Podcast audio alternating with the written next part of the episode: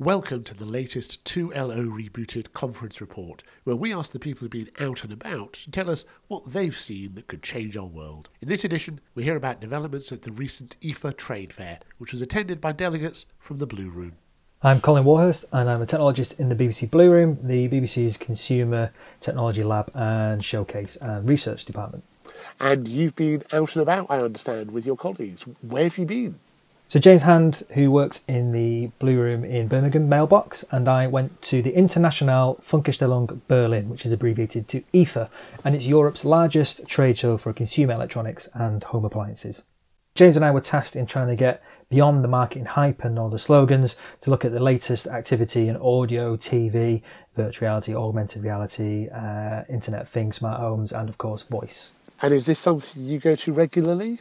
The Blue Room regularly attends conferences like IFA and CES, and it's for that uncovering of the trends. We try and get behind the, the noise, as I say, and the, and the, marketing stuff to sort of see what the industry is really thinking, what they're trying to get consumers to think, what sort of influences are at play. And we've been going to IFA for at least three years. Um, we've been writing reports in this particular format for the last three years, and they're available on our gateway page. Uh, so it was good to go this year, having look, looking back at the two years, sort of measuring the same thing and sort of seeing the changes and the trends taking place. What were the highlights for you? In terms of highlights, there's a number of things we covered, but as a sort of, you know, three big takeaway headlines was that in terms of video and audio, two of the big biggest categories, uh, this felt like a year where nothing much had changed. We are waiting for the next seismic shift, a new big feature to come along, uh, something new. Uh, so this was sort of a dip year between audio and video. It's very much business as usual, uh, which leads into our second point um, regarding ultra high definition and high dynamic range, which was everywhere on most vendors' stands every single one of them had TVs that could do high dynamic range in all of the major flavors of HDR. So it is very much the new normal. It was in most of the screens that we saw. That's that's interesting. So we, you reckon, in terms of the consumer technology, we've now reached the point where this will just become the standard that people buy. They they won't be buying sets that don't do HDR.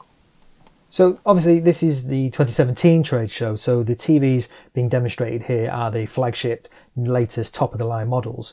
So even though most of them had HDR built in, it will take a while for them to hit the market and you'll still be able to get hold of high definition screens or ultra high definition screens with just standard dynamic range for a number of years and we'll have to wait for those prices to come down and normalize a bit. But yes, certainly in, in terms of the, the latest models that these guys need to, to sell to us and make money from, high dynamic range was in majority of them and the three major flavors high dynamic range were represented uh, fairly equally amongst all the uh, across the various vendors.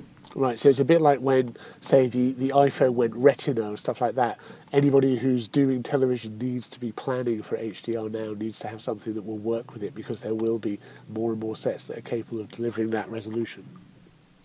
Yeah, I understand the difficulty for, for broadcasters. It's always a bit chicken and egg. You know, do, do, do we start making the content first or do you wait for enough devices to sort of hit there? And high dynamic range in its early days will be quite complex and complicated for, for certain productions to make. But the but the technology is out there and it will be hitting the market. I think by 2020 it's predicted that around 37% I think uh, of sets in the UK will be UHD capable and 2020 isn't that far away really when you think about it. And you know, we don't necessarily think that all genres will make the switch to UHD HDR at the same time. It will suit certain genres more than others.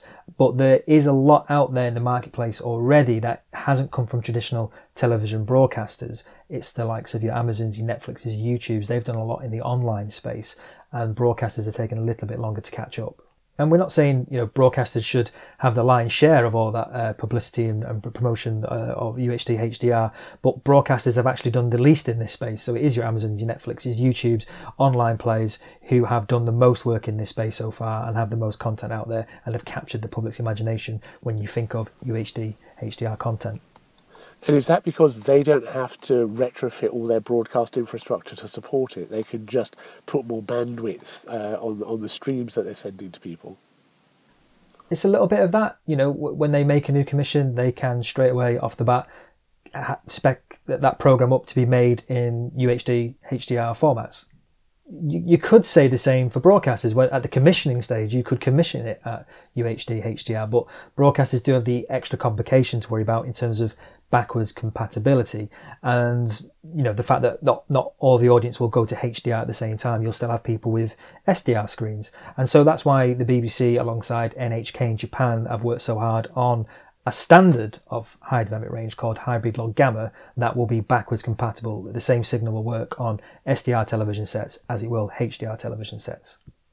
Comparatively speaking hybrid log gamma was fairly late to the game amongst the other HDR standards that are out there. But what was good at was that hybrid log gamma was present next to those other existing standards. So we were sort of on the winner's podium, if you like. You know, the other standards have been around a lot longer. There's lots of content available that have been made in the uh, Dolby flavor and the HDR10 flavor of HDR.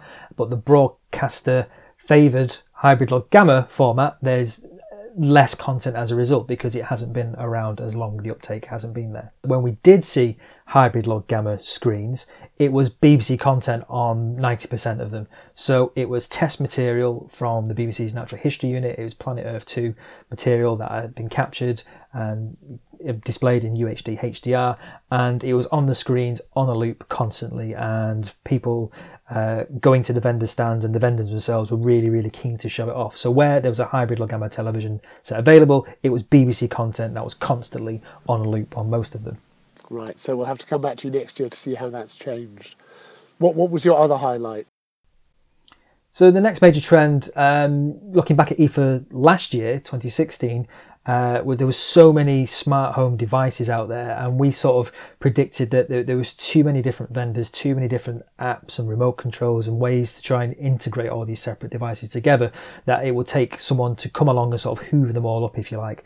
And then at CES, which is the Consumer Electronics Show in Las Vegas in January, uh, the Blue Room reported on just how it was Amazon's show. Amazon were everywhere, and you know these guys they started out as an online shopping giant, um, but now they're, they're, they're, everywhere. And IFA 2017 cemented that. So what happened with the smart home technology from IFA 2016 had now become all about which voice provider can control these devices for you. And nine times out of ten, wherever you looked, that was Amazon. Amazon's approach is very interesting because they are very deliberately gone out of their way to partner with so many different organizations they will work with whichever company they can to get Alexa into as many devices as they can. So just to clarify, Amazon began by selling you a device called the Echo, which had the voice assistant Alexa inside it. So if you wanted Alexa to begin with, you had to buy an Echo.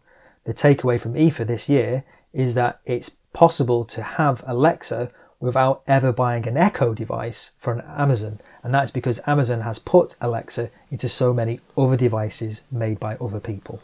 That that's interesting because of course when you look at say Google, Google obviously have their own hardware, but they bought Nest uh, in order to integrate some of that smart home. Are you suggesting that Amazon may not bother ever selling or manufacturing all the other peripherals?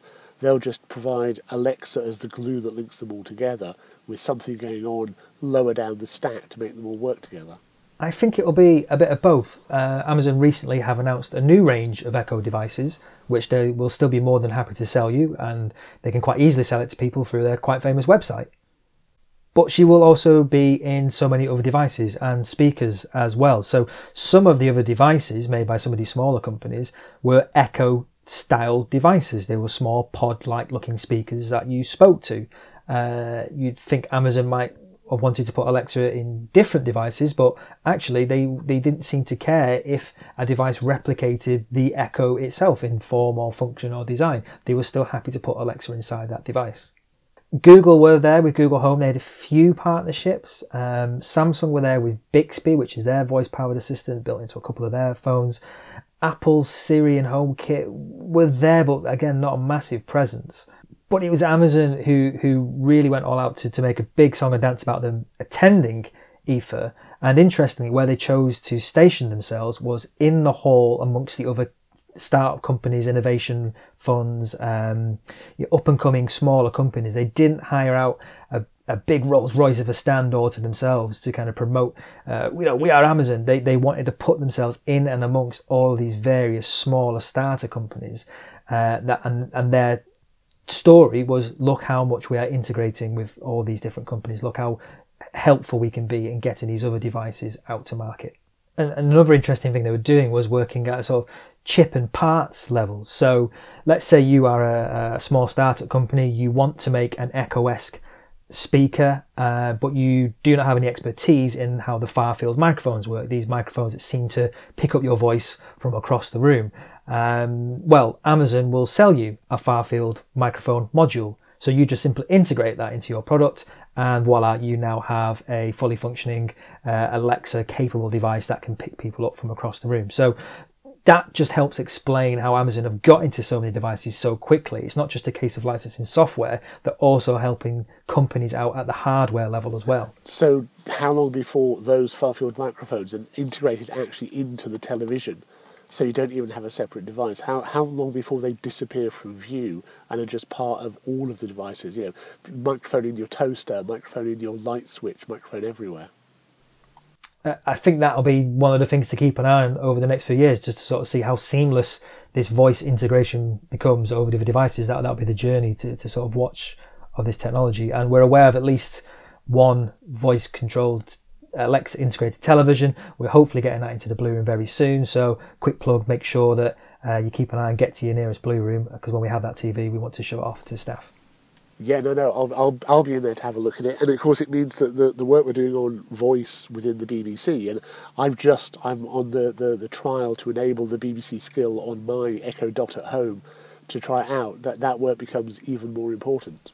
Yeah, and I think it's really important. The, the, the message we keep trying to say at the Blue Room is that with voice, there's no such thing as second place. So if you are the provider of a service, be it news, weather, sport headlines, and if you have a default when someone asks for news, and let's say that's BBC News, then that's a great result for us because if someone gets a news report and headlines spoken to them by the device and it sounds like news and it was vaguely uh, filled the job, they're not going to necessarily come back to that device and say, "Can I have more news from a different provider X?" They'll take that default and that'll be it. So if we're not the default and another provider is there, how many people are going to realistically go back to that device and say, "Can you give me the news again but from the BBC or someone else. So there isn't a second place. If, if the first default option is vaguely right, that's all the viewer, uh, the, the listener rather, will, will take away. So it's really important that we're on these devices. It's really important that it's easy to access us on those devices in a natural linguistic sort of way. Um, and if a competitor does any of those things better, then the audience will just find them and they will not stumble across us as easily as they have done on other devices. Lastly, and thank you for, for that really helpful briefing, but, but lastly, you said there wasn't a new massive breakthrough this year. Do you think there will be next year? And if you do, take a punt. What's, what's the thing we're going to be talking about in a year's time when you come back from IFA?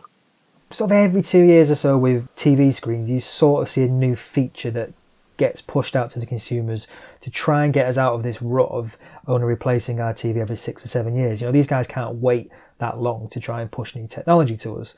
Um, so over the years, we had SD to HD, then 3D, then the curved screen, and then UHD, but just with standard dynamic range. Some of those work quite well for the content providers, the audiences, and the people who make the screens all at the same time. So SD to HD is a good example of that. Everyone was a winner.